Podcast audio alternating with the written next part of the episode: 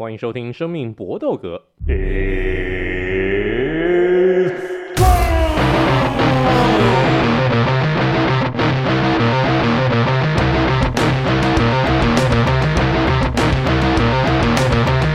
个 podcast 专注在 UFC 和综合格斗，那其他东西，我们现在好像。呃，Vince 已经为我们找到新的主题了，我们好像可以开新的这个题材了。以后我们说不定生命搏斗格，我们就来一个番外篇。好，那来 Vince，你能不能跟我们讲一下你去泰国这一次的见闻？泰国这一次，基本上就是一个，哦，我们就是一个深度的一个宗教的一个朝圣之旅。我相信这边听众听到讲这边一定都知道我在唬烂，对，我就在唬烂，怎么可能呢？泰国就是一个。人口比例非常悬殊的地方啦，他们的女生相较于男生来说，真的是非常的多。那我觉得台湾男性在那边愿意做事，都一定会有非常非常好的发展，因为我们我们算是很台湾台台湾台湾男生真的很赞，好不好？很认真愿意很认真愿意上班啦。泰国男人没有在上班的啦，他们就是不爱冲他小。那可是因为人口比例太悬殊了，所以女人就是会照顾他们，好不好？所以欢迎各位有志之士。跟我一同加入前往泰国的路程，这样子。我们接下来马上就要开泰文补习班，我们这个带着大家一起学泰文，上天堂。好，那 Ari，你听到这边有没有觉得也很想去一趟泰国？不错啊，真的是好地方哎！而且我其实有泰国人血统哎，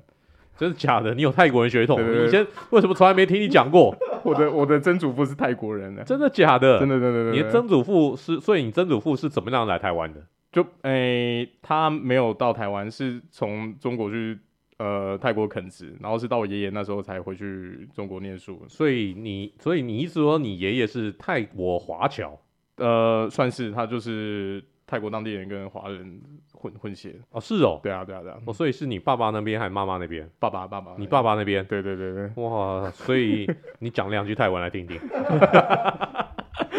然后的 cup，而且我后来发现哦，我觉得泰国很屌。你要学一个东西，嗯，就是他们的那个 cup 这件事情，cup 这件事情就跟华人世界的好一样，它有爆干多种含义。就是譬如说，你问他说，哦，这个东西好不好吃？cup 不是好吃的意思。嗯，你现在是不爽，cup 干就是不爽啊！哇，这个太难了。我觉得他要从语调去判判断这件事情，就是是当地人跟我分享，我会觉得哦，很酷这样子。蛮蛮蛮好，万用连接词，对对，万用连接词，然后他们就很奇怪。然后我因为这一趟带我去的这个人，他有有曾经交交往过，就是当地的女朋友。然后他说他那时候跟女朋友吵架的理由就是他在干掉他女朋友，然后我他妈跟你吵架，你就一直卡卡卡卡小，他赌烂，他就干掉那个女生。然后女生就一脸想说啊，不是啊，我就真的觉得你讲的很有道理啊，你为什么要对我发脾气啊？对，我就觉得那个东西也是我们要去调整适应的啦，蛮有趣的，文文化差异啊。那这好像就跟我们讲干差不多，嗯啊，对不对？因为我们讲干也有各种不同的一个含义啊，对，朋友之间这个很开心的时候也会讲干，生气的时候也会讲干，然后在爽的时候也会讲干，就是一切都是语气的差别。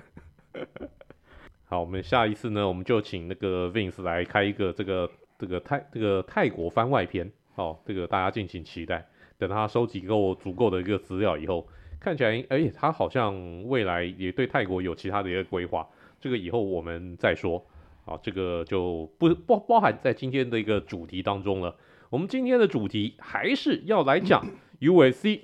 288，马上就要开打了，所以我们这一次的不负责大预测，我们来预测一下这一次 man car 的这五场比赛。首先呢，第一场比赛就是在雏量级 Bantamweight 的冠军腰带战，Sterling 要对上。已经蛰伏了三年，突然之间又跑回来打的 Henry Cejudo Triple C，那到底这场比赛要怎么样来预测呢？我觉得很难预测诶。那好，我们先请 Ari 来发表一下意见。我这场比赛看好 Cejudo。那我觉得这场比赛其实就会是鸡王对决。我觉得 Sterling 这个选手当然也是有实力，可是他拿到腰带以后，其实只有分歧判定赢了 Peter Yan，还有上一场赢的。对，开战开战没多久，肩膀就已经习惯性脱臼了。TJD 拉休这场比赛就是他的终极考验。那我觉得 Triple C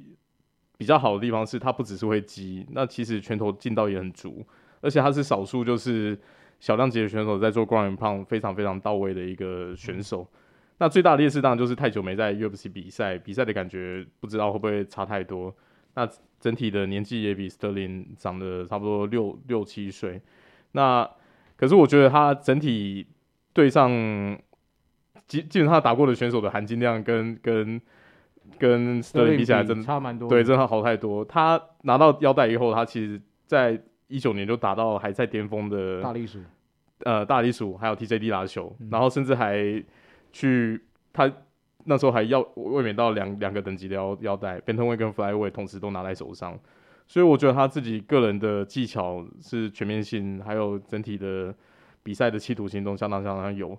基本上就是一个很可惜啦，就是实力真的很好，可是就是常常没有观众缘。对，没有观众缘，而且宣传的 gimmick 就是有点让大家会觉得有点尴尬。嗯，就是不知道觉得说要笑还是要还是要真的是很入戏，有点不上不下的感觉。不过就以实力来说，我觉得是很棒的一个选手。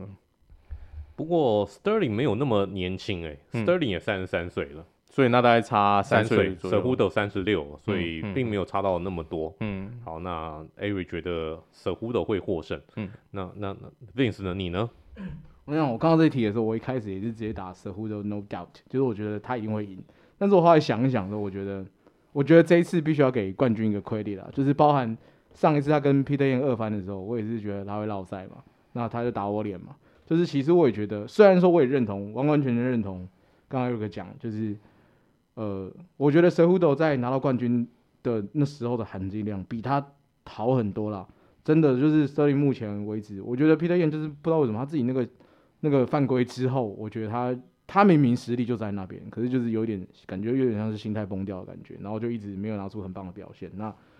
Sterling 就打我的脸嘛，那我这一次会给蛇林我觉得我主要的原因还是因为。因为 Cejudo 已经整整三年没有比赛了，虽然说他有去当呃很多人的 c o n o man，然后把他们 training 得很好，但是我觉得大家应该都认同一件事嘛，不管你练习的水准有多高，比赛毕竟是比赛。那我觉得 Cejudo 这三年的空白，其实是对他来说是一个他最大的敌人其实是自己啦，倒也不是说是他们两个如果巅峰碰到干，我觉得 Cejudo 就是屌虐，应该是屌虐。可是我觉得毕竟你要给这三年的。比赛一个 就是一一个这个，所以我这一次的呃，我我会认为斯特林会获胜这样。我也同样认为 Sterling 会获胜呢，毕竟 Henry Cejudo 不并不是像 John Jones 这样子个练武奇才，中间空白那么久，一回来马上就能够这个载至四方，一回来就一统江湖。Henry Cejudo 真的不是这种天才型的这种这种选手，他其实之前能够打败呃，包括大力鼠，包括在。呃，包括去去到除量级打败 TJ d l a s h 其实都是他的策略拟定的非常非常的正确，然后再加上苦练来针对他们的一个战术来苦练他的这个技巧所导致的，所以我不觉得 Cejudo 这一次有办法面对现在正在巅峰状态的这个 Sterling，那真的要给 Sterling 一点 credit，所以这场比赛好，我们我我我认为 Sterling 可以获胜，而且。而且我觉得会会会还蛮压倒性的，虽然我不敢说是是是是会一面倒或者提前终结这些的，但我觉得 Sterling 应该会在五回合当中赢个赢赢个不止三回合，会可能也会赢到四回合以上。好，来我们下一题来看看四中量级这场比赛相当的有趣，Gilbert Burns 才二八七才刚打完，马上嚯、哦、马上就接战，这个也是很狂啊，才休一个月。上一场比赛才让马达退休，那休一个月马上就出赛，三十六岁相当了不起。那他要对上排名第四名，目前在次重量级的 Belal Muhammad 这位战力技的选手。来，这场比赛是也还蛮有趣的，不知道是要捧 Belal Muhammad 还是要要要真的来给 Muhammad 验个货。来来来，我们先请 Vince 来讲一下你对这场比赛的看法。我觉得 Muhammad 是一个非常非常好的选手。但是这场比赛，我觉得 Burns 还是会赢，就因为在我心目中，Burns 一直是这个这个量级，甚至是前三名的存在吧。我一直都觉得那那个那个狼王没有他好，我一直都觉得没有他好。然后然后他跟乌斯曼的差距，我觉得也是非常小。就是他跟乌斯曼还有白鸡。我觉得水平都非常近，甚至你到现在的郭彦院长，他看起来好像是哦已经又再度豁免，再度卫冕成功，看起来好像要把距离拉开。可是我一直都觉得他们这几个，他们在我他们这四位可能是我心目中的这个量级最好的选手，所以我不知道、欸，我觉得 Gilbert Burns 就是证明一件事，他的力技也好，他的他的地板各方面，他的水准就是在摆在那边。那比起来，妈妈的他的优劣就比较明显，他就是哦，站立技术非常好，可是他的地板技术可能不及他，所以我个人觉得，我还是觉得 Benz 会守下这场比赛。看起来想捧，但是我觉得捧不了，我觉得捧不了。Avery 呢？你赞同吗？我也是比较看好 Gilbert Burns，因为我觉得他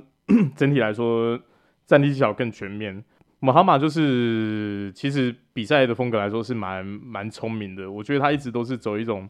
精准控分路线，对，打点这个跟你打点数的。对啊，对啊，对啊。可是就是 Gilbert Burns 给我的感觉就是技巧全面性，只是他自己个人是比较。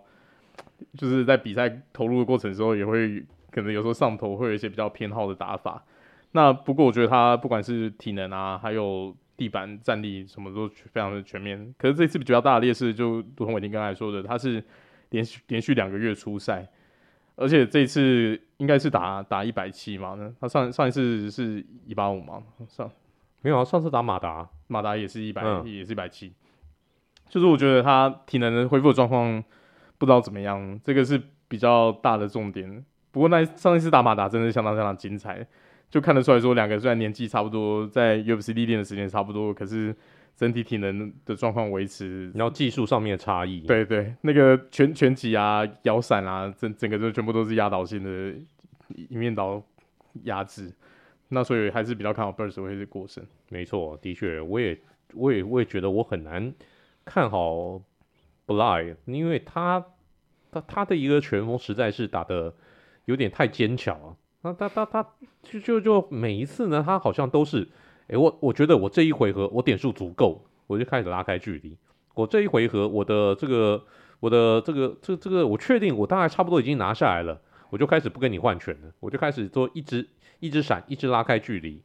不过不知道大家有没有注意到，他在上一场比赛。有一个人加入到他的一个 corner，叫做小英卡比，卡比加入的他的一个这个团队。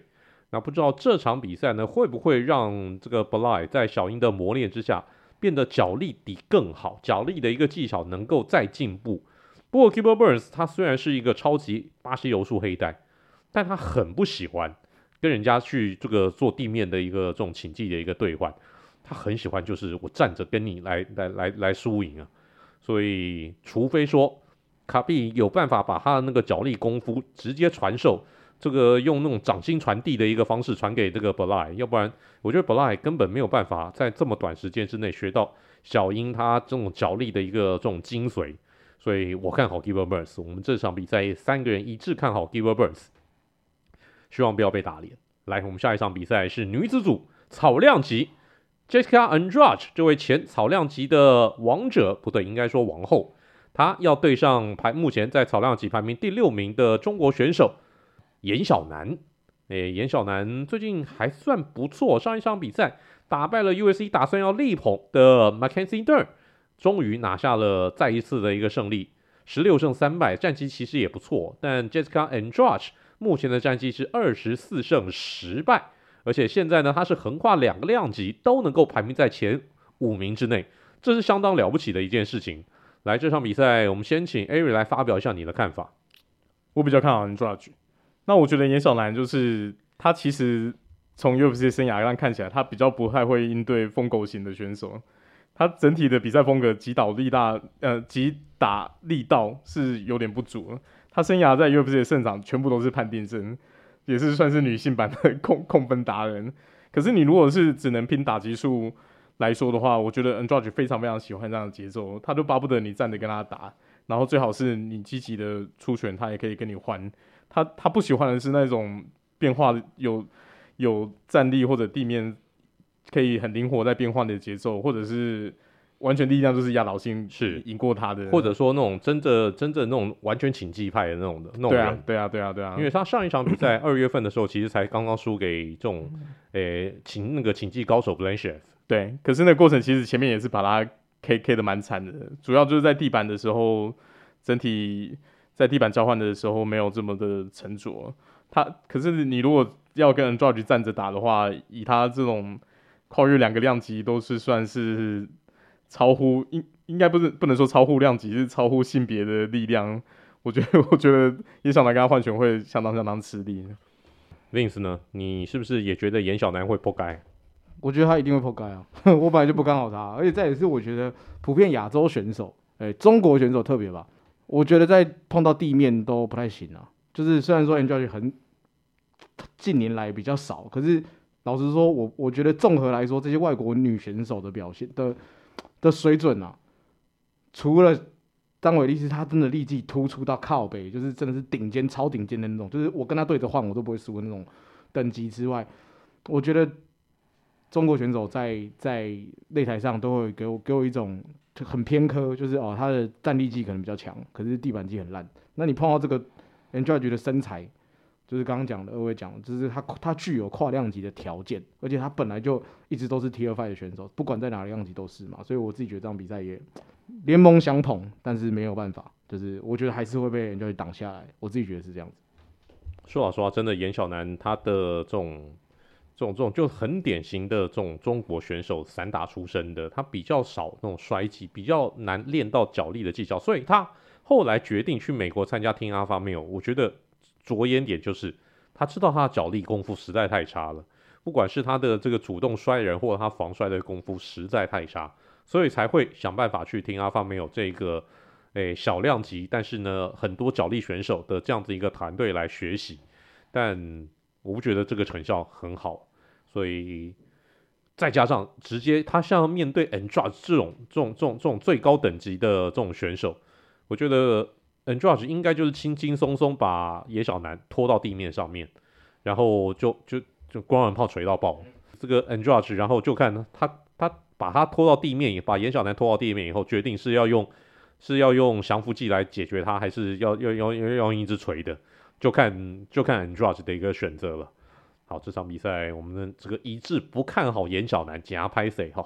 来，我们下一场比赛，这场比赛我觉得相当有意思，是在主系当中我最期待的一场比赛，就是羽量级目前排名第十名的这位俄罗斯选手 Evloev，他要对上。美国的巴西柔术金童 Bryce Mitchell 这场比赛相当有趣，一个是十六胜零败，另外一个呢则是十五胜一败。Mitchell 一直到上一次的一个初赛呢，才终于终于输掉了。那这场比赛很明显的，这个 UFC 呢就是要捧这两位还不到三十岁的年轻好手，看有谁可以在羽量级来接班的。这两位选手我这次的对决，我觉得是一个很好很好的一个戏码。来，Vince，你先发表一下意见。我自己觉得啊，Evloev 会赢呢。我本来一开始直觉也是，我觉得 Bryce Mitchell 会赢。可是我去水管上看了一下，有一支影片叫《The Race of L L L》，就是在讲他哦、呃、之前在其他联盟，然后发迹一路让 UFC 一直连胜的过程。我看完他的比赛的之后，我有一种就是我觉得他很悍，就是那种这种俄罗斯这种出身的选手，他们有一种特色就是。就削告啊，然后不怕痛，他就是看起来很多在很多场比赛，他有时候被人家抓到一些把位的时候，我都觉得干完蛋完蛋，一般人可能就要拍了，可是他就是有办法，而且他在这个量级他身材不是特别好，因为其实其实 f r a n m i c h e l 比他高一点，对，可是他们有差不多，其实哦，应该说 L L F Evloev 的手长比例很奇怪，他也是属于手比较长，然后身体比较短，对，所以你真的硬要说两个人的臂展，其实。if love 并没有输到哪里去，然后只是你去看完他的战斗风格之后，两两边都想要捧，可是我自己觉得 Evloev 的整体还是会比 Bryce Mitchell 好一点，因为 Bryce Mitchell 上次比赛输掉之后，对我来说有一点点有一点点扣分，就是那场比赛我又没压他赢，我记得我超有印象，但干都不该，所以我这一次我就觉得没有，我觉得 Evloev 的比赛整体来说是比较好的，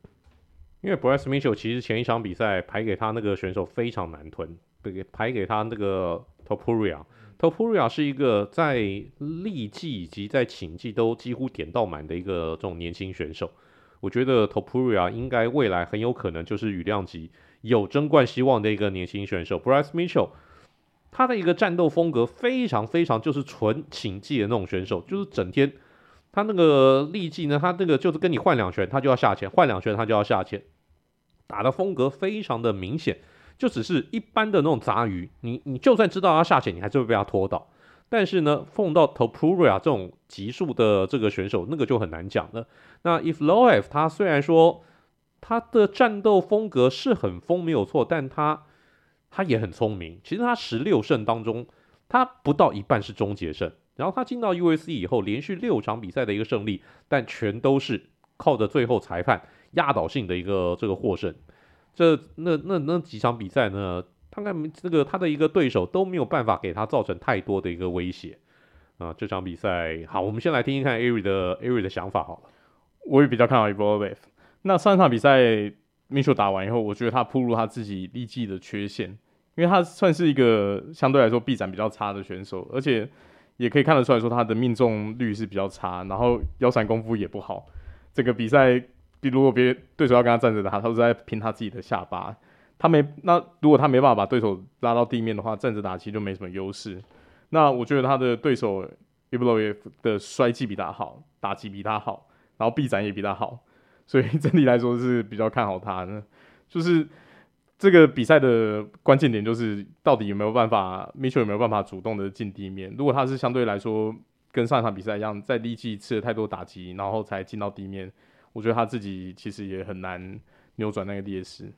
我也觉得，我也觉得 Evloev 这场比赛可以轻松获胜，因为 Bryce Mitchell 的那个风格实在太明显了，就好像你碰到这个打者，大联大联盟的打者碰到一个投手，我就只有我就只有一颗球中，我就只有一颗声卡球，你就算投的再快，你可以投到一百零五迈好了，一样打者总有一天会打到你。那 If Loev 呢，他本身其实他他是那种那种典型的俄罗斯角力型选手，就是那种战斗桑博风格点到满的一个这种选手。他的那种战斗桑博的这种这种那种那种战法，基本上就很俄罗斯，就就很战斗民族。所以 Bryce Mitchell 想要主动摔倒 If Loev，我觉得是是几乎办不到的一个这个事情。除非 If Loev 自己失手，自己出现那种那种那种摔那种摔跤把位，突然之间没有做好，反而被 Bryce Mitchell 占到上风，占到上风，占到有利的一个把位。要不然 Evloev，我觉得这场比赛。就算拼点数了，拼点数都可以这个轻轻松松解决掉 Bryce Mitchell。好，哎，居然我们三个人看法是一模一样啊！这个我倒是没有想到，我没有想到没有人看好 Bryce Mitchell，但 Bryce Mitchell 真的太，他太单面性，他太单面相了。所以 Bryce Mitchell 如果想要在 USC 有更好的一个成绩，他真的必须要加强他的打击技。我觉得他有点像那个 Ryan Hall。哦，也也是，就是就是想相扑，对，就是那种这种那种柔术痴汉嘛。然后那个轻重量级也有一个啊，就那个苏格兰那个柔术那个柔那个柔术痴汉 Paul Craig 也是一样，就非常典型这种这种这种柔术底的的的选手。哎，有点可惜。好，来我们再来一场，这场比赛也很有趣，居然把 Cron Gracie。这位已经很久很久没有出赛的葛雷西家族的第三代，他复出战就给他排在这个 main car。这个如果不是他 last name 叫 Gracie 啊，我觉得大概不会有这样子的一个待遇。给他安排加拿大的年轻选手 Charles Jordan。那这场比赛来，我们先来听听看 Ari 的看法。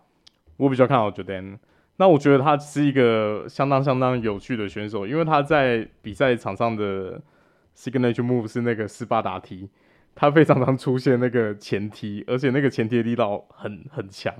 然后这这个这一招出来的时候，其实相当相当的煞气。他的他上一次出赛是有在那个就是主席主秀是呃 Ciryl Gane 跟图里亚莎那一场的法国大会，他有出赛。然后那一场我在家里从头看到尾。其实我觉得最后判定的时候，他那个结果蛮离奇的，因为整场比赛他其实真的是他打比较好。连那个后来比赛结束，白大拿看到他就说：“我觉得你好像就就有点被偷了。”所以呢，马上排这场比赛给他，也是应该也是有点看中他比赛是内容绝对不会无聊。那我觉得他个人的缺点就是他其实体能跟技巧都算蛮不错，就是拳商比较差。那打拳不上头的话，我觉得他还是有机会可以 TKO 胜，因为 Kron Gracie 真的真的太久没出赛了。他上一次出赛是二零一九年十月十二号打。Curt Swanson，然后输了。嗯，那 Curt Swanson 后来在一四五、一五五都是一个比较不上不上等级的选手，所以我觉得他的重点还是说，他虽然是巴西柔术大师，可是，在站立的时候真的很难。对，也没有办法去应对这种打击技巧比较全面的选手，就是一个难处。那现在打 Jordan 年纪比他轻，然后体格什么各方面也都条件都蛮好，我觉得他会是一个苦战。我超记得那一场他碰到死亡神那一场，他他一直猫对方的肚子，然后一直试图想要下潜，然后完完全全。对方就一直猫他的头，然后他也没有做什么事情，就干他就一直被打，还气壮啊，说在气壮。我想说，我他妈真的是看不懂哎，然后就是一直试图要到地面，可是从头到尾都没有来过地面，然后就比赛就输掉了。嗯，所以这场比赛我也是，我一开始就觉得，我觉得 Jordan 是未来是蛮有机会往上发展的选手啊，因为我我其实觉得他的比赛很好看诶，我，就我去水馆看他的比赛，我会觉得他的比赛是很好看，然后他各方面的。各方面，他的我觉得整体来说，他就是很均衡啊，不像 Crown Gracie 这么偏科。干我就是柔术点到满，然后其他特别烂。可是他就是什么都会。然后你说他他地面行不行？可以。然后力气行不行？也可以。所以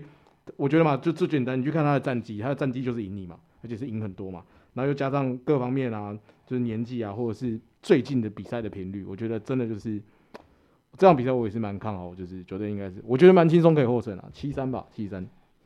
的确是，我觉得 USC 给 Crown Gracie 当然给他有有礼遇，但是呢，其实也都直接就排给他非常硬的选手。Cub Swanson 他是一个有名的这种恶战王，他非常喜欢跟对手来直接换拳。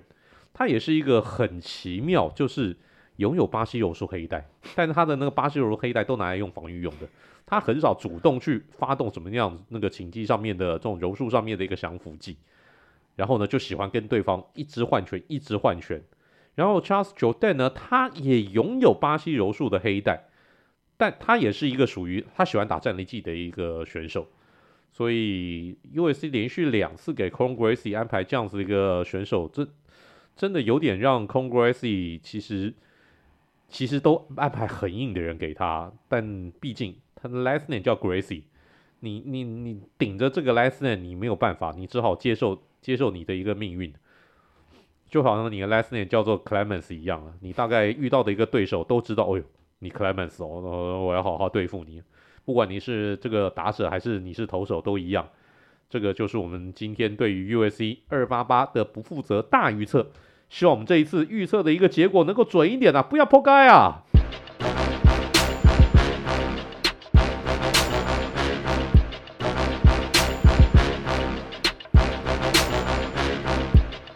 好，我们今天的 USC 小尝试，既然 Cron Gracie 相隔这么久再出赛，而且呢，据说他上一次出赛完以后，之所以这么久不打，我有看到一个报道是说，他的这个父亲跟伯父，就是就是上一代的葛雷西家族的长辈们，觉得你这个走旁门左道，你这个好好的 Grappling 那个比赛，巴西柔术的比赛不去参加，你跑去打什么那个综合格斗？不过，Kron Gracie 还是把他心思摆在这个综合格斗上面。好，这个是题外话。那我们就来看一看，到底鼎鼎大名的葛雷西家族，他们家族的这种家族树，他们家族的传承，现在到 c r o n g r a c e 已经第三代了。那未来还有什么样的一个这个后辈可以传承下去呢？让 Kron Gracie 这个对不起，是葛雷西家族的一个神话是怎么样开始的呢？来，我们先请知识王 Ari 来先先先先上课一下。好的，那格雷西家族身为一个巴西柔术的宗师家族，他们其实整个家族就是习武的历史相当相当悠久。从第一代开始，第一代的两兄弟叫 Carlos Gracie Junior 跟 Helio Gracie，基本上都是在呃接近二十世纪初期的时候就已经就已经跟有远赴日本去学习柔术，没有，应该是日本人，应该是那个那个那个日本人前天那个前天光世，嗯，到巴西去，对，然后他们是先跟前田光世学了以后，嗯，后来才才后后来才才有机会才到那个那个日本去，他们不是先不是直接到日本去学、嗯、学习，是。好，感谢伟宁哥补充，那这两位就被大家视为说是格雷西家族的算是。开开开门宗师，因为这两个兄弟，他们后后面的后辈都各自生了蛮多，不知道为什么基因真的很强，生了很多儿子，然后所以在后续的子孙就相当相当的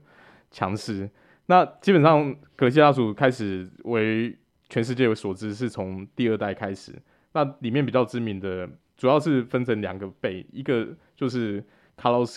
Gracie Jr. 跟 Carson Gracie 这两个 C 开头的名字。那其他另外一一支的就是 Helio 那边的名字都是 R 开头的。对对，就是 Rickson、Robson、Rose，然后 Royce Gracie 跟 Royler Gracie。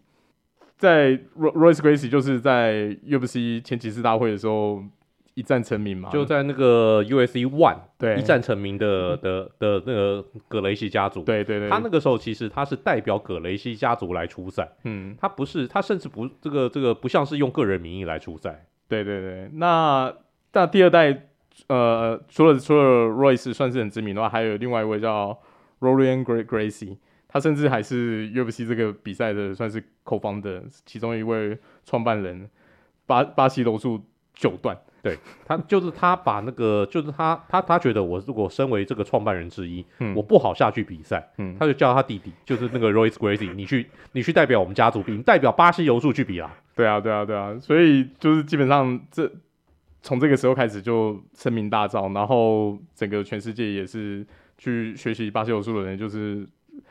开枝散叶，慕名而来。因为在此之前，大概几乎没有人，嗯、没有什么人知道巴西柔术。大家知道的那种武术派别，就就呃摔跤啊、拳击啊、相扑啊，或者说空手道啊、嗯、这些东西。那时候巴西柔术基本上默默无名。嗯，他第三代以后，他名字也很好玩，就是也有主要两位 C 开头的，Cesar Gracie 跟 Clara Gracie，然后还有另外一边 R 开头的，也是继续。遵循这个命名规则。那其中一个比较特别的是 Kron Gracie，Kron Gracie 的爸爸就是 Rickson Gracie，其实也是第二代里面相当知名的，因为他的身材比他自己的那个兄弟 Royce Gracie 还更魁梧。Rickson Gracie 是长得最像摔跤手的一个巴西柔术大师，超壮，对，真的是满身横肉。嗯、那 Kron Gracie 就是 Rickson Gracie 的儿子。第三代其实。有参加各各地比赛的也是很多，可是就没有像当年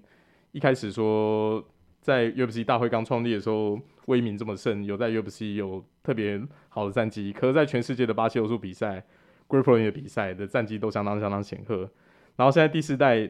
开始就呃有出现一个新的女生的传人叫呃 Kira Gracie，然后还有 Naiman Gracie。那现在主要就是已经甚至已经开始到第四代的人出现了。那我我觉得以 UFC 的粉丝来说，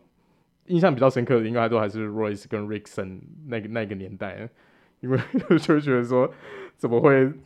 看起来是兄弟，可是其实身材差很多，对，身材差很多，然后各自的风格跟比赛上面的应对上面又又差很多，嗯，大概就是这样。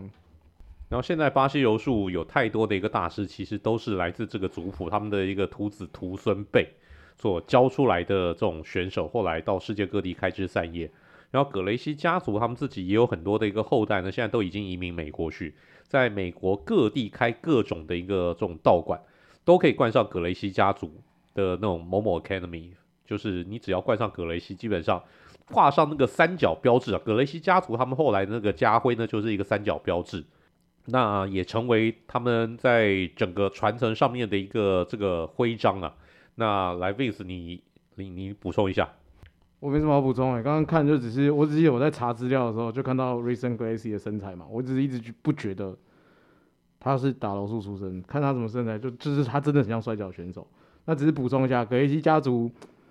虽然说威名很盛，但是他们曾经有一个跟他们相克的人，这个就是人称葛雷西猎人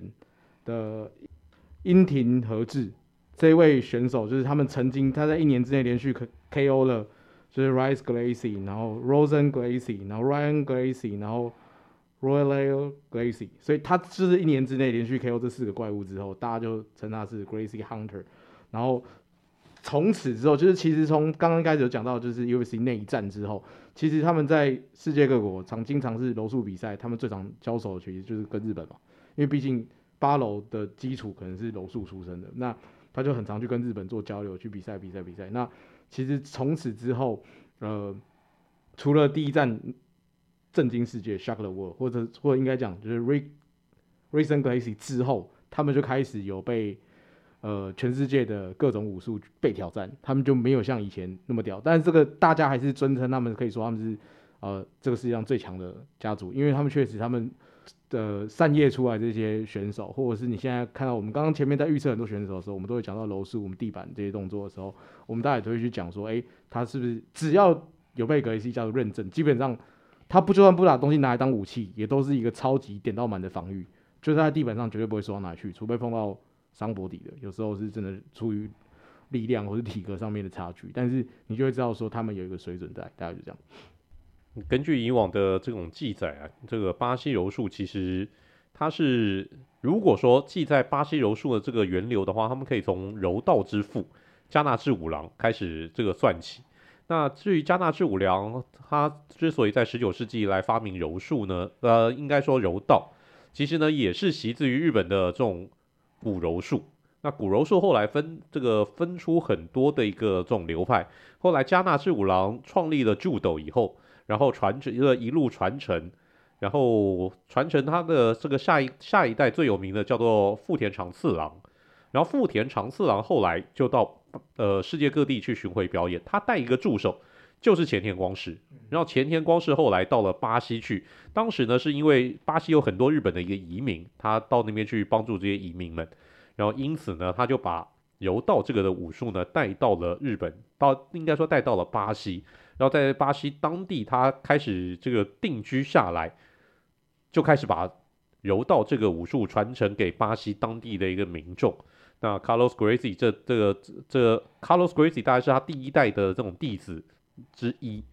然后后来再慢慢再慢慢传承下去，然后跟当地的一些原本传统的一个武术融合，慢慢的就发展出一个独特的一个门派巴西柔术。那这个大概就可以来可以来还原一下大概柔术他们巴西柔术大概的一个这个历史。如果有什么样大家有觉得不对的呢，或者说大家觉得有什么要补充的呢？欢迎都来跟我们来讨论一下。这个就是我们今天的 UAC 小尝试。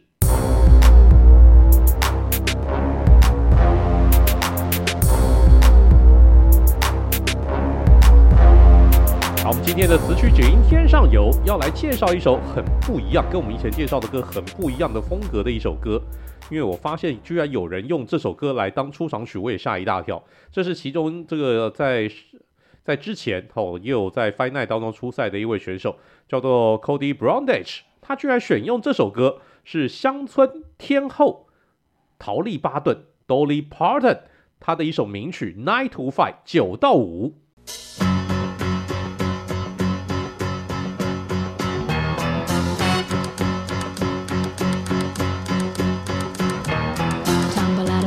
I stumble to the kitchen, pour myself a cup of ambition and yawn and stretch and try to come to life. Jump in the shower and the blood starts pumping. Out on the streets, the traffic starts jumping with folks like me on the job from nine to five. Working nine to five. What a way to make a living, barely getting by. It's all taking and no giving. Just use your mind. 好。那这首歌其实是呃，查理巴顿一九八零年出的，算是一首单曲。那这首单曲其实是他自己个人主演的电影《Nine to Five》的同名的主题曲。那那部电影当初在台湾就翻译叫《朝九晚五》。那其实很有趣，它虽然是一九八零年出来，而且是以三个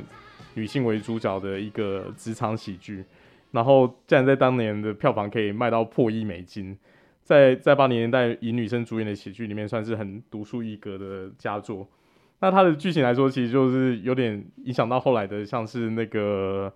老板不是人啊，就是基本上他就是在讲说，你各个不同职位的上班族，因为身为女性，还有身为就是在职场来里面算是可能比较呃中间的地位，然后就是。会会被老板欺凌，各种每天被干成狗，对，每天不平等的待遇，对对对对，然后然后总有一天就被压迫到受不了以后要起来反抗，是的的一个喜剧故事。那 Dolly Parton 的这首歌就是配合这个电影在同同时期推推出来的。乡村天空他的其实形象来说就是一直以来都是有点呃金发傻大姐这种感觉。他演的很多电影都都是演一些比较喜剧特性的。那他其实也是除了说歌唱事业相当成功，在电影还有一些可能美剧很也很常出现做做一些串场。那他他算是很早期的，就是多栖艺人里面，就是成就来说都算是非常非常高的。因为简单来说，就是观众缘很很好。可能演戏你不会说他演技是好，不过只要有他演的电影，就是大家观众都还是会买单，会想看。我我觉得观众有机会也可以去找找看一一一九八零年那部片。我我有在在东森或者是 HBO 看到重播过，就觉得还蛮有趣的。那其中里面的演员就还有呃另外两位就是甄方达跟 Lily Tomlin，那这两位其实现在都还在高龄，可能都接近八十，都还在线上持续有演出演出新的剧集。甄方达前一阵子还跟那个伊布帮 H&M 的那个运动服系列拍拍广告，你会发现说哇，这个是八十岁还可以把自己身材跟外表维持这样 子，这就是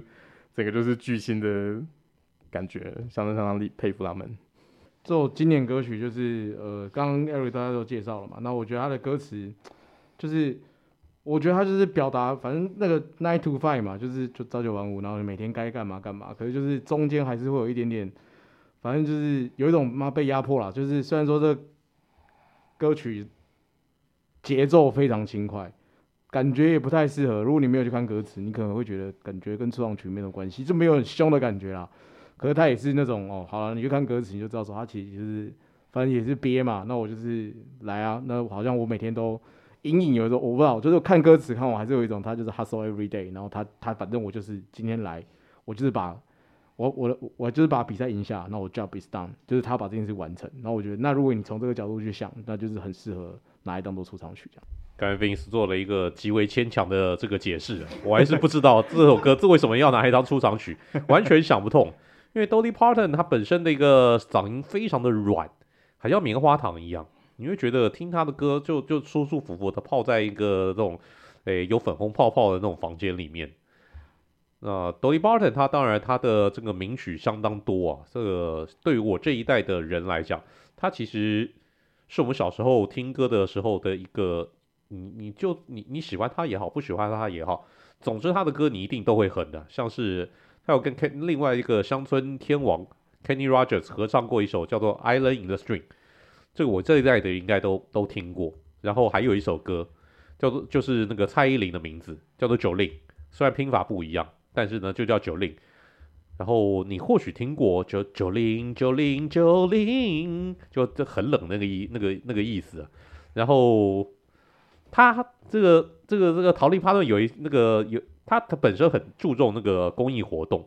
所以在当初 COVID 的时候呢，他希望大家出来打疫苗，他呼吁大家出来打疫苗。很多美国人不愿意出来打疫苗，尤其是他的歌迷，因为他是乡村歌嘛，所以他在美国南方，美国南方很多人不愿意打疫苗的，他就出来呼吁大家来打疫苗，所以他就把《Jolene》这首歌呢，歌词改了一下，叫做 Vaccine Vaccine Vaccine，大家打疫苗哦。这这我我我觉得这个情怀还蛮感人的。这个能够这样亲自站出来来鼓励大家来打疫苗，好，这是 Dolly Parton。Dolly Parton 真的是一个很有意思的的人啊，现年也已经快八十岁了，仍然其实他自己的一个状况也都维持的很不错，所以他也是一个就是就是就是对于我们对对于美国人的存在，可能就有点像什么凤飞飞啊，这个张丽敏啊，欧阳菲菲啊这样子一个等级的一个那种那种那种超级天后。大家如果对老歌有兴趣的话，可以来听听看这首歌。这首歌其实就算摆在今天，我觉得都觉得好，没有没有没有过时，还是很好听。大家不妨可以听听看。好，这个就是我们今天的生命搏斗格了。希望我们这一次的预测能够稍微准一点点。好，来到说再见的时候了。Eric，see you next time，Vince，大家拜拜，Good fight and good night。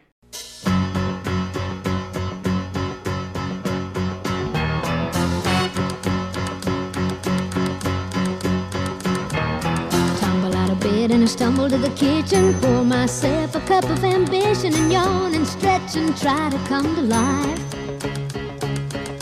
Jump in the shower and the blood starts pumping. Out on the streets, the traffic starts jumping with folks like me on the job from nine to five. Working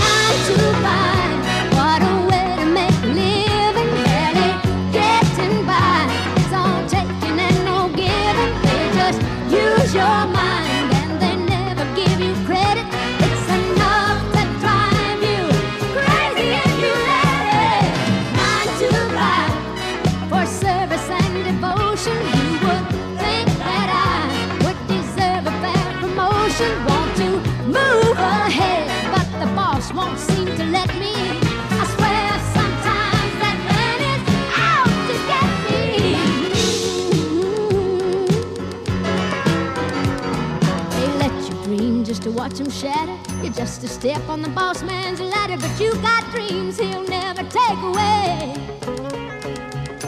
in the same boat with a lot of your friends, waiting for the day your ship will come in and the tide's gonna turn and it's all gonna roll your way. Working